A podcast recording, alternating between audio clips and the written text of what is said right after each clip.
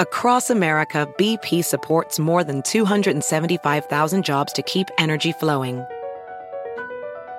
Jobs like updating turbines at one of our Indiana wind farms and producing more oil and gas with fewer operational emissions in the Gulf of Mexico. It's and, not or. See what doing both means for energy nationwide at bp.com slash investing in America. Welding instructor Alex DeClaire knows firsthand how VR training platforms like ForgeFX can help meet the demand for skilled workers. Anywhere you go look, there's going to be a shortage of welders. VR training can help welding students learn the skills they need to begin and advance in their career. The beauty of virtual reality is it simulates that exact muscle memory that they need. Explore more stories like Alex's at meta.com slash metaverse impact. You and Betty and the Nancys and Bills and Joes and Janes will find in the study of science a richer, more rewarding life.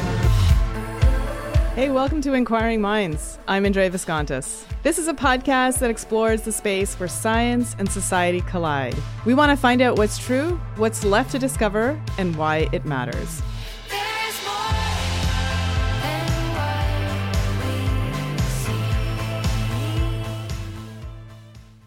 We are five episodes away from 400.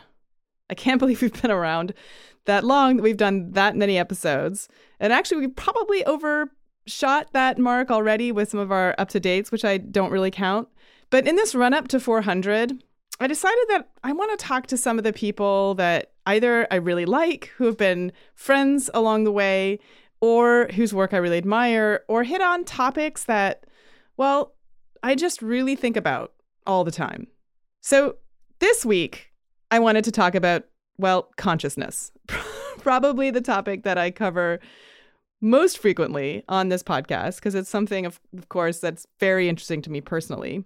And recently, my friend Patrick House published a book that was a long time in the making.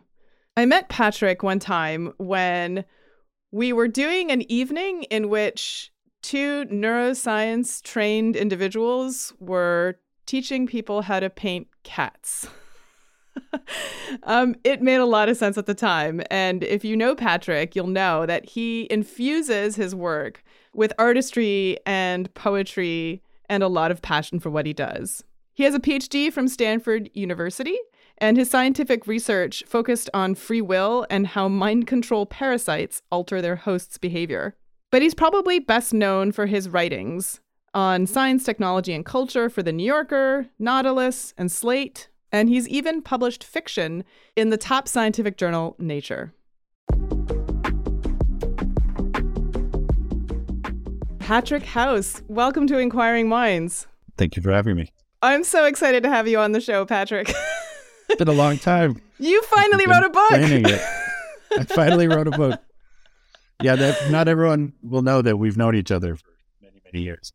Yeah, and I feel like um, there have been a number of different instantiations of of uh, of book ideas, and maybe you have you know five more on the back burner now that you're a uh, you know a, a published trade book author. But let's I mean this this one was so different from some of the earlier ideas that you had told me about. So how you know how did you come up with the you know the behind the, the scenes. Um, yeah. yeah uh, it's odd even to say this book started because that would that would like be using grammar incorrectly because it would be misleading because it was a different book that actually started this process. So you're right. Um so somewhere somewhere i think during my postdoc or right after i wrote a new yorker piece. I'd always written kind of popular science on the side. I wrote a, a piece for the new yorker on uh, the role of elegance in science. So I had always, I had, I had for years, I had had this kind of like almost amateur interest in this idea since um, there was a, so I did grad school at Stanford and there was a professional, like I think professional development seminar that all the grad students had to go to, all the neuroscience grad students.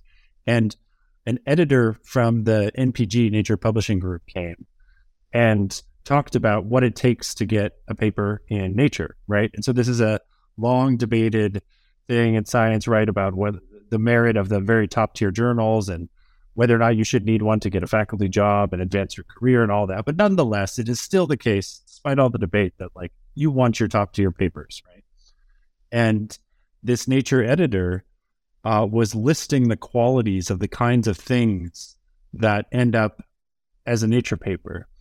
And as she listed them, each of them was kind of objective and about like the tools and the scientific rigor and the methodology and the repeatability and the power and all, all these things. And then she said, and then there's a certain, and, and I swear this might be a false memory, but the way I remember it, she blushed and looked at the ground, like looked at her feet and said, there's a certain elegance to nature papers. And I was, and I remember just being like, wait, excuse me, what? Like, um, I, I, I mean, I know what you mean, but what do you mean? Like, you can't, you can't define our careers on this. Like, it, you know, uh, and so I, I, I spent a while researching this, and it ended up as a New Yorker piece where I kind of made the beginnings of an argument about how elegance has worked extremely well in physics and mathematics the, the last couple centuries um, as like observations compressed down into something like E equals mc squared or F equals ma. Right? It's very useful to take large amounts of data and collapse it into something simple. But in biology, it's possible that that, that, same tool might not be as useful. Biology is kind of messy. It's not. It's not as neat. It's not as. It's not as. If you put the, if you have the same input, you you want the same output in physics. If you have the same input in biology, who the hell you have no idea what's going to happen still, right? Like there's a kind of scrambler in there somewhere. And so I sold a book. I wrote this New Yorker piece and I ended up writing a proposal and, and selling a book about elegance. And it would it was going to be a large uh, kind of investigation into elegance across many different disciplines, not just neuroscience, not just physics. And what I was told was that an article can, you can ask a question, but in a book you have to answer it. Mm-hmm. So my so my uh, my my my task was to nail down definitively this uh, abstract concept of elegance. And I and I just kind of four years later, I had turned in multiple manuscripts, and they were like, you know, this just isn't working. Uh, you don't seem to have answered it. And I was like, well, it turns out it's kind of hard. Um, I mean, I I ended up. I went to the Congo to find there's like a there's a gentleman's society that dresses I remember, elegantly, yeah. right?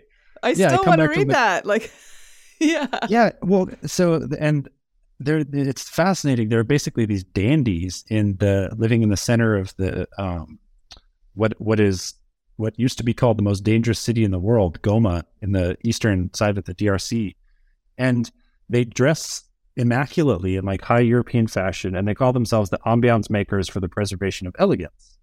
And so I studied that. I compared it to what the nature editor said, and I went to the Concours Elegance, which was like a car show. And there was a a, a goldfish beauty competition in China where the, there was like the most elegant goldfish, uh, and I was trying to like figure out the like unifying theory of all these. And uh, at some point, my publisher was like, "Look, let's let's get a book out. Do you want to write a book about the brain?" And this is the behind the scenes that isn't supposed to come out, but but um, but you know, it's it's fascinating because this book is so creative and original and a completely different look into consciousness that I feel like understanding this struggle that came beforehand kind of gives us an appreciation of of of how this came about. Because if you set out to write a book about consciousness, I'm not sure this would have been the book. No, I don't think it would have been the book. Yeah. Uh, and I'm pretty sure I wouldn't have been able to sell this as a proposal, like like at the back end of the New York publishing world. If I had said, "I'm going to do this kind of avant-garde adaptation of an old Chinese book of poetry and relate it through translation science to consciousness," um, maybe I should give a small primer. yeah, yeah, yeah. I was going to say, I was going to say, and I, I was going to preface it by saying, you know. Um, some people start books, not me, of course, certainly not, uh, without reading the introduction. And I feel like if anyone did that for this book, they, they would be like, what is going on? So give us the introduction. yeah, there was this, uh, uh, there, I think there was hopefully not apocryphal story about the Kafka's manuscript, The Trial, which is apparently that he wrote all the chapters and they were meant to be read in a random order. Like everyone was supposed to be able to pick it up at any different time. And at some point, this 19 ways of looking at consciousness, someone was like, "Can you can these be read in a random order? Because if so, then you don't have a book, you have a collection of essays." And they they made they made very clear that you have there has to be a reason for the order, or else it's just it's just chaos. And then um, there's Kaleidoscope, the Netflix series where you're supposed to watch it in any order. So maybe that's turning oh, around. Really? But anyway, yeah. Oh, I, did, I didn't know. Oh, you haven't seen um, it? Yeah, there's a new Netflix series. It's a heist, and you're supposed to be able to watch it in any order as long as you watch the last episode last. But anyway. Fascinating. Yeah. Yeah. So this book started a long, long time ago, actually, um, when I was handed by a friend a copy of 19 Ways of Looking at Wang Wei uh, and this was in undergrad, and just a friend had said, "Hey, I think you'd like this." And it's an extremely small book, which is a series of 19 translations of an old Chinese poet, Wang Wei, and it's a single four-line poem called Deer Park, and the entire book is just in 900 AD. Here's here's a translation in like 1100. Every couple centuries, someone tries to translate this one tiny poem, and the book is just a collection of the 19 different ways of looking at Wang Wei. And what I loved about it, and it it just kept recurring in my mind over and over as I got more and more and uh, into neuroscience and learned more and more through my PhD and everything was just that like the the premise of that book is that none of the translations are correct. That the the original uh, the liter- the literal original is lost. So all we have left are the translations, and that the same thing can mean different things. So like with the specifically Chinese ideograms, uh, the characters, depending on the context, but also depending on the whim of the author, they can they can be interpreted as like X or not X, or blue or green or black, or you know itself or its opposite. And I just found that really beautiful that like there was not a one to one mapping or relationship between one of these Chinese characters, written characters, and the concept or the idea itself. And that just feels to me like most people, when they have debates about consciousness and the brain and subjectivity, and when they're trying to get across what it's like on the inside of their head, and someone else says, no, for me, it's different, they get so angry because they assume there's a correct way. And there's not a correct way. It's it's it's translation. And so what I kind of wanted to do was mimic the feeling of reading that book, but kind of adapted with a bunch of modern theories of neuroscience. And so I, I took, instead of a four line poem, I took a single, uh, ironically, nature paper that I liked, um, uh, an elegant one. It was a one page elegant nature paper and just told that story 19 different times as if you believed in a certain way, as if you if you kind of translated it 19 times. And and to me, what what's sort of the the brilliance of this book is that maybe it, and and look, there is a kind of conclusion uh, because there's a there's a surprise Easter egg twentieth chapter, which pulls a lot of this stuff together, which is like your your way of thinking about this. But it also, you know, I think a, a lot of the books out there about consciousness do sort of at least hitch most of the of the ride on one particular theory and then try to you know walk you through that. And and and there is yeah there is the sense that like you know this is a hard problem for a reason that we we all have different brains and therefore consciousness is going to be different um, in fundamental ways in each of our minds. And so you know to have this you know, to basically give us permission to say, look, here are 19 different avenues by which you can think about this hard problem.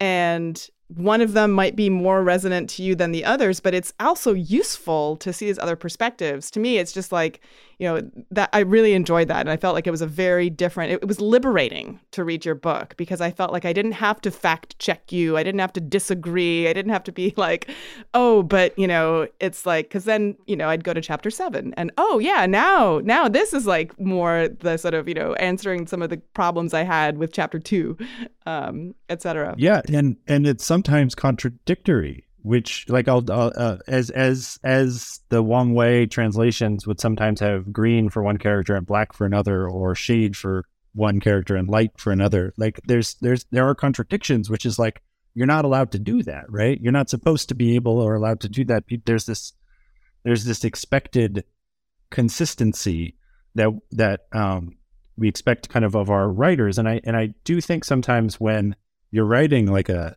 eighty thousand word manuscript and you're expected to be consistent, that very rarely reflects the debate on the inside of your head. Any good scientist's kind of debate, it's never about a certainty that they then have to put on on a page, right? And I, I think there's actually almost a, um, I, I almost have a, a lot of a lot of books also on consciousness tend to come from scientists, often later in their careers. I, I'm being kind of general, but this perhaps might be universally true, despite being a generalization. And they despite having nothing at stake because they have tenure they still have something at stake whereas i've kind of moved out of academia. I don't have a lab. I'm not trying to get grants based on my research which is you know argued for within the book. I'm treating it more i, I treated this book more as a outsider from neuroscience than an insider. Like i tried to be like okay how would i um, how would i almost as a journalist or anthropologist like recite the theories as I've heard them in the field. Yeah, but I also think that there's there's an artistry to your writing. I mean, you've always been, you know, there there's there's a you're you know you're a writer at heart that goes beyond just. Um, and I don't want to diminish science communication, and but you know, it's like it's like there's al- there's always been this core of poetry in your writing, and I feel like that comes through too and i and and i appreciate it because it matches the subjectivity of the conscious experience when you have when you you know you sort of acknowledge that you know you are also in some ways like you have a subjective voice and, and, it, and it falls through. But you know, before I give you, you know, it just becomes me as, as a sycophant telling you how great I think your book is. uh, we could do that for another 30 minutes, but uh, I think some of our listeners might get annoyed. Uh, let's talk about the actual case study or the Nature paper, oh, as you as you say it. Um, let's start there. So, what what what was this paper, and why did it capture your attention? Yeah. Um, so I was asked by the uh, California Academy of Sciences one year to give a uh, lecture on Halloween. So at the time, my PhD research was in mind control parasites, Toxoplasma gondii, which is like a little parasite that infects mice and makes them not not afraid of um, not afraid of cats anymore, or arguably some of them not afraid of cats anymore. So that was my thesis. So I had I had long been thinking about like the ways in which behavior could be perturbed in a natural setting, right? That's what these mind control little things are supposed to do because in in nature, the parasite can only reproduce in a cat, so it has to get from one cat to another cat, and it uses this mouse as like a little intermediate host. And so I had spent, you know, six well, years. Well, I mean, be, yeah, because the cat poops it out, and then the mice yeah. eat the poop, right? Okay. Yep, the cat poops it out. Uh, this is known to any family uh, woman who gets pregnant or wishes to that you're supposed to not clean the cat litter box. It's the same parasite. That's right. And that same parasite, its natural life cycle. We're not. We're the accidental hosts. We're the dead end hosts. It doesn't want to be in us. Uh, its natural life cycle is via the mouse or the rodent, uh, w- which then brings it back to the other cat, brings it to the next cat, so to speak. Um, Unless cats so, started eating us, which you know might happen someday. Right. Right. Okay. There was that one Sorry. like Val Kilmer film in the '90s, I think, like Ghost in the Darkness. That's yeah, the only yeah. pro toxo toxoplasma film I've ever seen. Might have been Kurt Russell, and then maybe it was both of them. Um, and so, so I've been thinking a look for a long time about this kind of manipulation of behavior, manipulation of will. The scariest thing to me is that the little mice doesn't know he he or she has the parasite, right? So they, they they're just going about their day, conscious, obviously, uh, uh, thinking they like certain things, uh, and and dislike other certain things, and then one day it just flips, and they don't know why. And to me, that's scary. And so the California Academy of Sciences asked me to give a talk on Halloween on on the theme of monsters. And I was and I was I just said, Can I talk about whatever I want? And they were like, Yeah, yeah, sure. Which I think they assumed they were getting mind control parasite, zombie, you know, the last of us kind of thing. Um, but what they got was me telling a story about a neurosurgery in the mid 90s where a, a, teenage girl who had uh, seizures, she had seizures of unknown kind of source and origin. And she was getting in the in the process of the kind of neurosurgical time, which can take days or weeks after the surgery itself, when they've implanted the electrodes and they're waiting to hear. Um, yeah, yeah. Let, let me jump in. Localize. Yeah, this is what I so did for more. my PhD. let, me, let me let me give you a little hand. I thought here. we were playing some like uh, you're pretending to not know way the hell more than me. um, no, no, no. Okay, I only know about you know this particular surgery because this is exactly what I did my PhD on. Um, so essentially, yeah, they they the neurosurgeons trying to figure out where the seizures are starting um, because when the drugs aren't working to control the seizures, it can be better to take out the brain region where you know the nucleus of the seizures are beginning um, or the or the foci uh, of the seizures so that they don't keep damaging the brain because you know you have lots of seizures that can ultimately cause you know damage to the brain. So they they need to figure out okay like exactly where are these seizures starting? Because we don't want to take out brain regions that are not involved because we like to keep as much brain as possible. So what they do is they stick these electrodes into the brain um, and over the course of 10 to 14 days, um, the person, the patient, is on in the ward being observed, and they're trying, they're waiting for a seizure to happen. And you know, sometimes they sleep deprive them if it's not happening. You know, they take off. So, so basically, yeah. So you've got this patient who's got these electrodes implanted in potential locations, and they're being monitored for electrical activity in these brain regions, and waiting for a seizure to start so that the surgeons can say, "Aha, it's in that area." Now to you.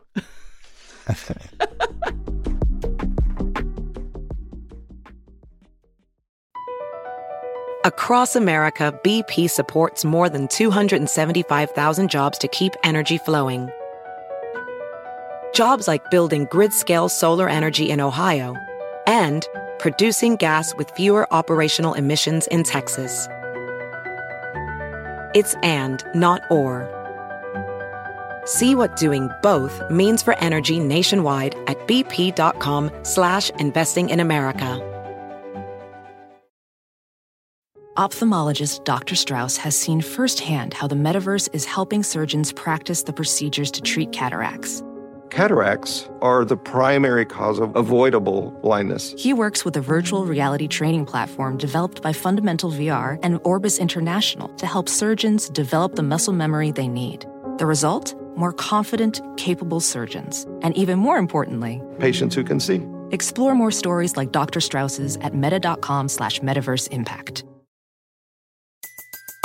Everybody in your crew identifies as either Big Mac Burger, McNuggets, or McCrispy Sandwich. But you're the filet fish Sandwich all day. That crispy fish, that savory tartar sauce, that melty cheese, that pillowy bun.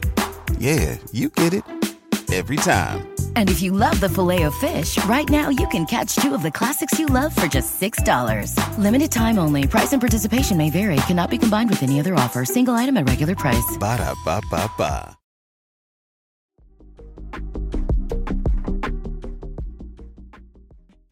And so I need you to write the foreword to the book and explain that much more clearly than I ever could. Um, and so they're they're going around and they're testing different regions, right? I think they have just scientific Mm-hmm. permission to go in and add, they ask the patient, "Can we do a little bit of science on the side as you're sitting here?" Yeah, And- because because this is like the only opportunity to directly record, right? In the deep of the brain. Yeah. Yeah. So then, yeah. And So, then we say, hey, and they're bored. The patients are bored. So they're like, yeah, sure, I'll do your task. Yeah, and Dr. Fried told me once, who I believe was your PhD advisor, yeah, right? he was my Yeah. PI. so he told me once that he sees it kind of like the the Large Hadron Collider for neuroscience. Like you have this, you have this very tiny moment of, uh, uh to to peek into the window, you know, the hallowed window of the the soul and brain. Um, Exactly. and so anyway, so they're stimulating various parts, and she has an electrode over her supplementary motor area. They stimulate it at a certain kind of amps and current, and uh, she laughs. And I've and I've seen video of this, and you know it's just so fascinating because she laughs, and the the surgeon kind of almost has a dial that he can turn up and down the response, and it's a kind of light mirth at lower amps, and and uh, at like kind of when when he turns it to 11 you know this is spinal tap style she just can't stop laughing. It's uncontrollable laughter and the fascinating thing is that she to me the one of the fascinating things is that she self-reported the actual feelings of joy and mirth and those those those icky things of subjective consciousness that you know philosophers and neuroscientists have such trouble defining. Um, she had them, and of course, you know, this feels like well, yeah, of course, maybe she has them, or why why wouldn't she? You know, these these things, these areas of the brain are being stimulated. But to me, it was so profound that she, when giving answers to why she laughed when she didn't know the stimulation was happening, and she really, and so some of the time the laughter, the surgeon didn't tell her he was turning the dial, and she just made up reasons. She just made up various different reasons, and they were different every time, and she confabulated slightly plausible, but ultimately made up and inaccurate reasons for why she laughed That that pesky question, why? And it immediately reminded me of my PhD work, which is like, why does the mouse run towards the cat? The mouse can't, if the mouse could self report, you know, they wouldn't say there's a protozoan parasite nestled probably in my like ventromedial hypothalamus that is skewing my like innate uh, uh, uh, responsiveness to defensive stimuli. Like, like they're just going to be like, I don't know. I kind of like the light is nice over there. And to me, that's infinitely more terrifying. So I, so I told, going back to that Cal Academy Halloween story. So my Halloween scary story, you know, campfire story was just that. It was just when you laugh, maybe it's possible you've never actually known the real reason you laugh. So to me, it was a, it was a small story about a much bigger thing. And, and so yeah, that's the story I tell 19 different ways uh, in the book.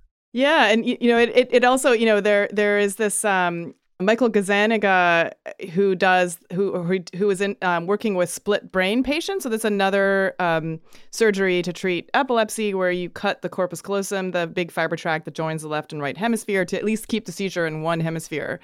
And then when that happens, you essentially have a person who has a left hemisphere that has relatively, you know, that has good language skills and a right hemisphere that doesn't know what the left hemisphere knows and and doesn't have really good language skills. And so if you show something to the right hemisphere and that results in a behavior like for example the patient then draws what it was that you, you know, said or showed to the to the right hemisphere. The left hemisphere when you ask it why did you do that? Doesn't just say, I don't know. It makes up a story. it essentially will say, because I felt like it. And so that is like this like scary sort of part of consciousness that like we you know we don't know why we do the things that we do and yet we don't know what we don't know you know we like make up stories to sort of make sense of the world um, so let let's talk about some of the. I mean, we can't probably hit all nineteen, um, but like, can you pick one or two favorite ones and give us a kind of deep dive into you know how that particular like what's your favorite pet theory besides like your grand old theory? Um, I like. It turns out that despite me pretending that I'm being agnostic, of course, this book is suffused with my actual opinion on the matter. Right? it's hard. It's hard not to. I, I, I wanted to act like I was kind of ghostwriting each chapter, but ultimately I ended up, you know, just by virtue of an act, uh, selection and curation is in and of itself an action uh, which expresses my opinion. Right? Like I've chosen the ones that I believe are interesting and less so, in, but plausible uh, in in some cases. Um, my favorite question to ask rather than theory. So I, I often try to think about what I, I, kind of take the point of view of a, an astronomer from a thousand years ago who might be being presented with many, many different theories of how the stars move or many, many different theories of gravity, right? Like you could easily imagine a book in, in like ancient Babylon. I don't know if they had printers, you know, uh, uh, which was like 19 ways of looking at like celestial motion. And it would be a bunch of different theories about how why the stars moved the way that they do. And all of them would be wrong. Right. And so I presume that all of 19 of these are wrong. D- despite the fact that I know many of these people and they're lovely, brilliant people. And, you know, many, uh, you know, I'm, I'm hitching my career on, on, on this as well, the study of this. Um, I presume that all 19 are wrong.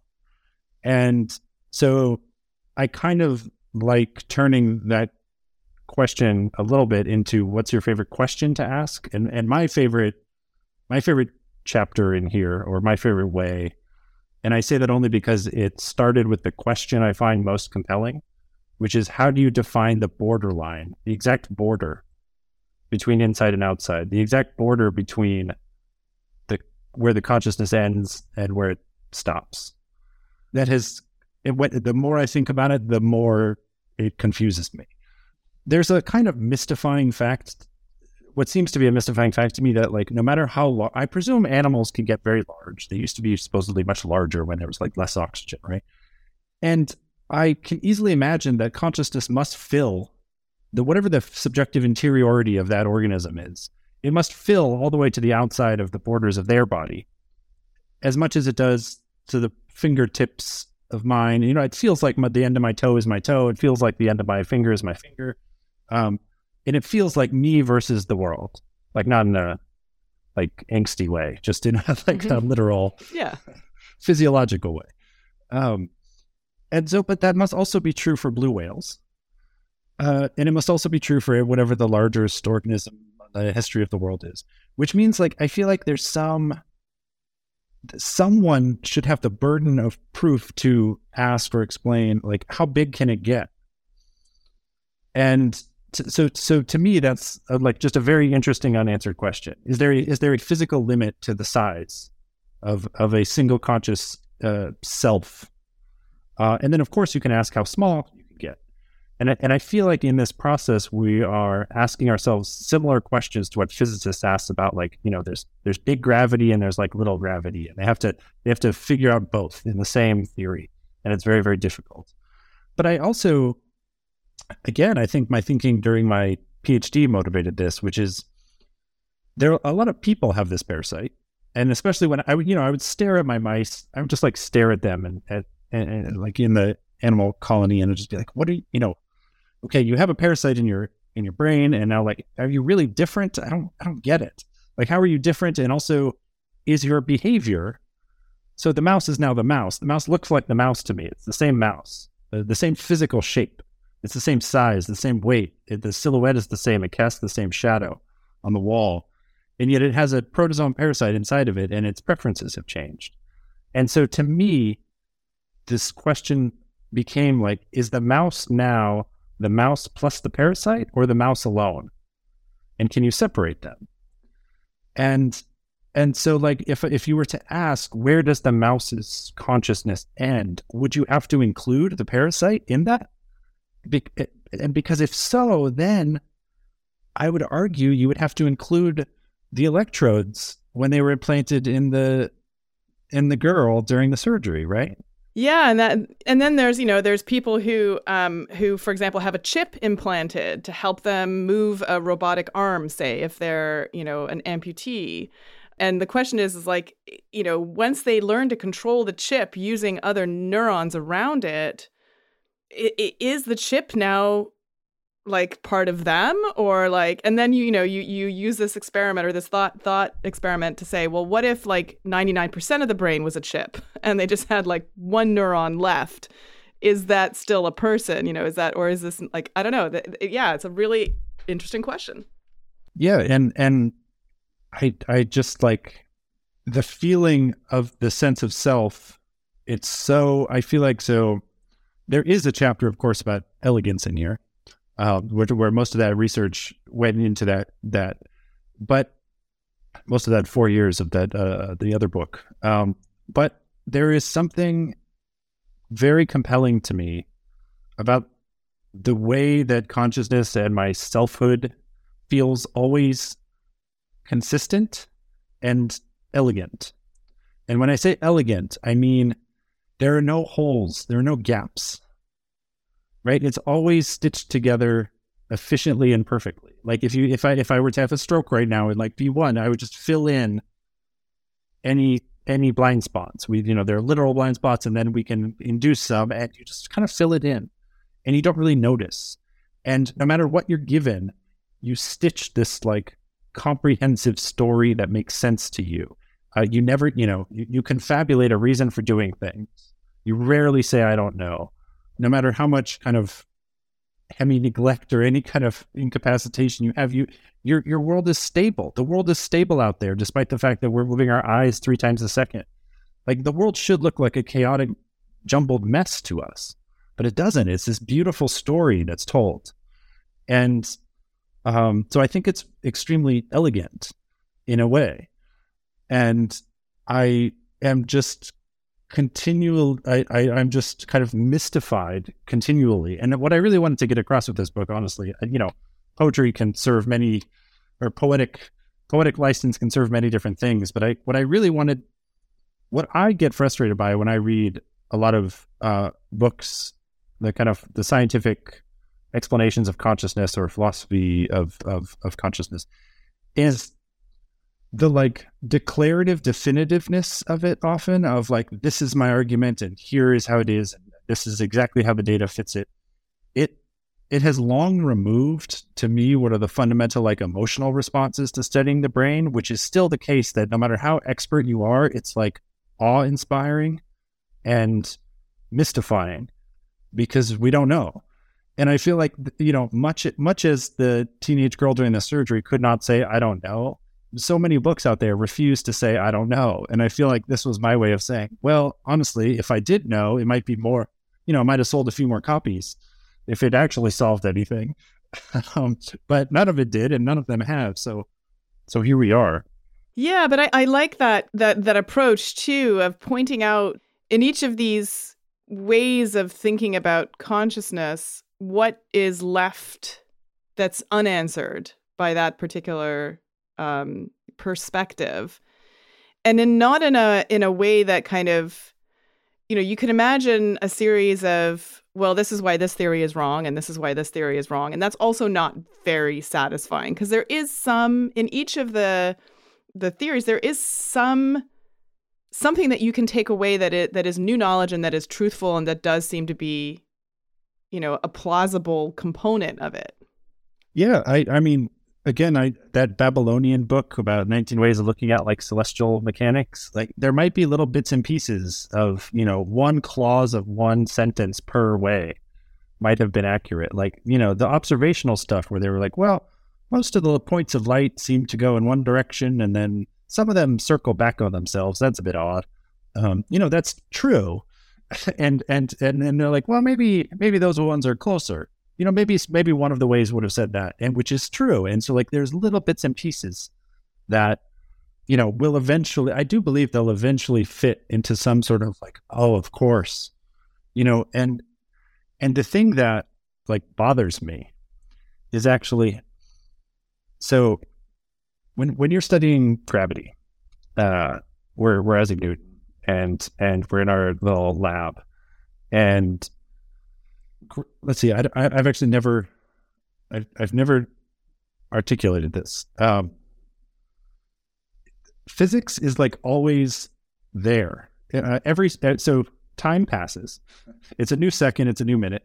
Physics is like still there to be tested, right? The data is not gone. You can retest it at any given time. As in, like gravity was still was was working at minute one, and then the data, even if you didn't have your Large Hadron Collider, then you would eventually have your LHC and you would eventually be able to test it. A thing which kind of, you know, keeps me up at night is that any unified theory of consciousness is going to have to explain every single moment of every person's experience and nothing nothing is outside of the realm of explanation so it you know your theory should have to explain when people come out of a coma What's the first thing they think, and why do they act lewd to to everybody? Uh, every single moment of like slowly waking up and feeling like it's like a small city that like the lights are turning on one house at a time. You know, like you have to explain every every hallucination. You have to explain every psychosis, and every passing year that we don't we we don't collect the data on what it's like on the inside of your head this year you know, you're not getting your brain scanned this year for 365 days, 24 7, nor am I, nor is anyone on this planet. That data will be lost forever, right? So there's actually, you know, tens of thousands of years, or I guess maybe millions, um, with respect to, I don't know how back far back in the kind of tree of life we want to go to started, but like all that data isn't coming back. You can't go back in time and study it. So it's all being lost. So it's quite possible that there's actually a very unique thing, a unique person, a unique mind that lived 3,000 years ago that we will never see again. That's literally just lost to history. Physics doesn't really have that. They can always uncover something, and it doesn't really matter at what time point they uncover it.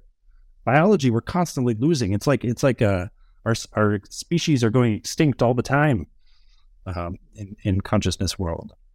Yeah, and you know, um, I, yeah, you know, it's it's an interesting. I hadn't thought about it that way because, but it's so important because there's so many like you know there's a big trend now in trying to understand how digital technology has changed our attention span and you know what we remember and how we remember and you know all these books out and and research showing that in fact our brains are functioning differently as a result of the habits that we're we're engaging in on a day-to-day basis and then you go back to you know socrates on the invention of writing about how writing is going to be the death of memory because you know if you can write it down you don't need to remember it. And so this is going to be this terrible invention that's going to turn everybody's brains to mush. And so like and I, yeah and i think about like well what was it like to to to be around before writing? Like a it, your mind must have been really different. Even even like in the last 20 years where you know you you had to go to a library to find a paper um, and then you know that's like there was like all these steps that you had to take to get this knowledge and now you can just put a prompt in and chat gpt can tell you all about it you know whether it's factual or not. Um, so i guess like what you know it is it is a bit like trying to herd cats uh, if you're if you're trying to like you know figure out how to make sense of all of this. But but it seems to me like from you know from reading your book from the last chapter that that's not really what you're after, and that that's not like your ultimate goal. It didn't seem to me would be this unified theory of consciousness. So if that's not what this whole endeavor is about, what is it about? What is it about? um, I kind of think in part that like neuroscience, I don't, I, I I'm not sure we've had our like Galileo yet or Newton or whatever. But um, and so I, you know, I sit back and I question like, what am I doing? Why am I studying consciousness? If if I'm pretty sure that within my lifetime I might not have an answer, um, or if I know it's not going to be kind of me that comes up with it, I'm not going to have a unit named after me or anything fancy like that. Those physicists like units. Um, you might. There's lots of time left. the the subject, the unit of yeah individual experience which which cannot be explained. Yeah unfortunately i have a very seo proof noun for last name. Um and so honestly the what what i said earlier about the the awe and the mystery of the brain my genuine hope is that um like some teenager reads it who would otherwise have gone into like surveying oil fields and is a brilliant statistical, you know, statistical AI machine learning kind of image person uh, would otherwise be hired by Exxon to survey the Earth's crust We'll survey instead the like the mantle of the brain and the mind, and and that will be, you know, he or she will be the Newton or Galileo of neuroscience. That it'll happen, and it and it kind of takes, I think, you know, I mean, I, I I do think there is merit to having ideas to disprove, right? Which is what a lot of these theories and books and if like I'm not I didn't I didn't mean to kind of malign them too much in the beginning. Like that is work that is providing a robust like a, a really robust set of tools to think about things and to make sure that people don't make the same mistakes and go down the same like wrong paths, right? Which is extraordinarily useful. But I just wanted to get across to that one person who may read it that like these old neuroscientists with tenure, they might tell you they have a theory and they might, you know, like get it on the lecture circuit and, and, and give some podcasts and some talks and say like, this is exactly how it works. And, uh, but they don't, they don't actually know. Um, and that and that it's okay and that this is the most exciting goddamn field in the world to get into because the mystery is still there and it remains and it's actually i think really exciting all the work that the like kind of artificial intelligence and natural or artificial learning people are doing.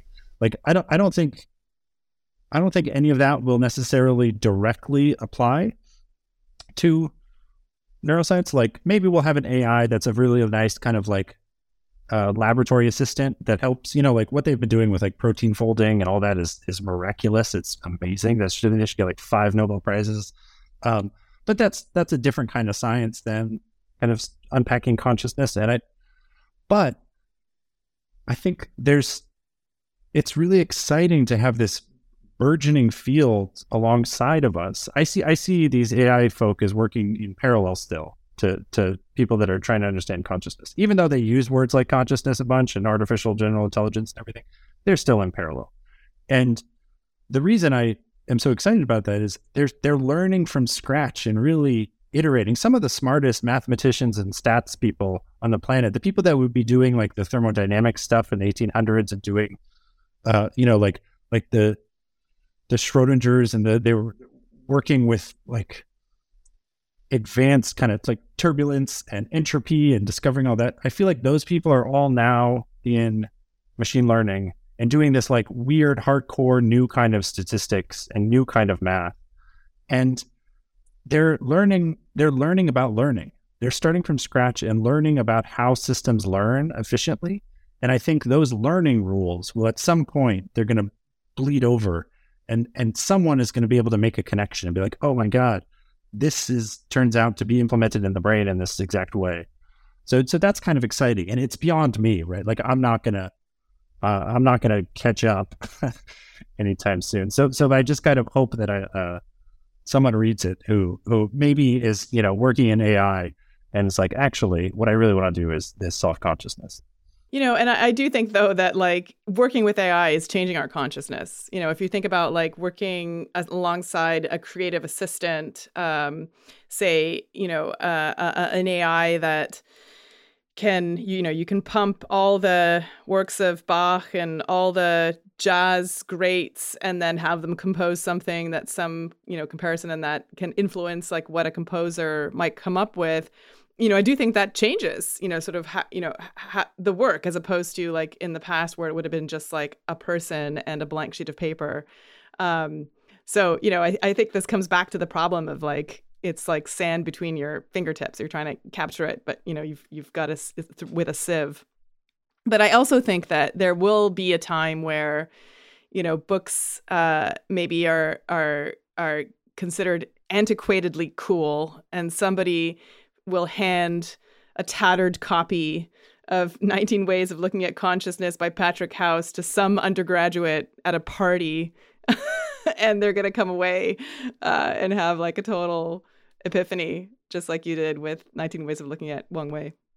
Yeah, that's how it happened to me. Someone handed me that book. It had been out for 20 years at that point. And then, of course, the original, which was lost, had, you know, had been around since for 1200. Uh, it yeah. takes a while yeah.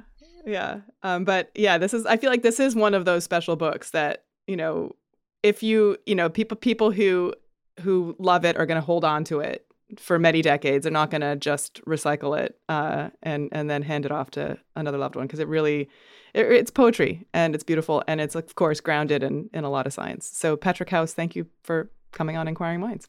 Thank you so much So that's it for another episode. Thanks for listening, and if you want to hear more, don't forget to subscribe. If you'd like to get an ad-free version of the show, consider supporting us at patreon.com slash inquiring minds. I want to especially thank David Noel, Herring Cheng, Sean Johnson, Jordan Miller, Kyla Raihala, Michael Galgul, Eric Clark, Yushi Lin, Clark Lindgren, Joel, Stefan Meyer Awald, Dale Master, and Charles Blyle. Inquiring Minds is produced by Adam Isaac, and I'm your host, Indre Viskontas. See you next time.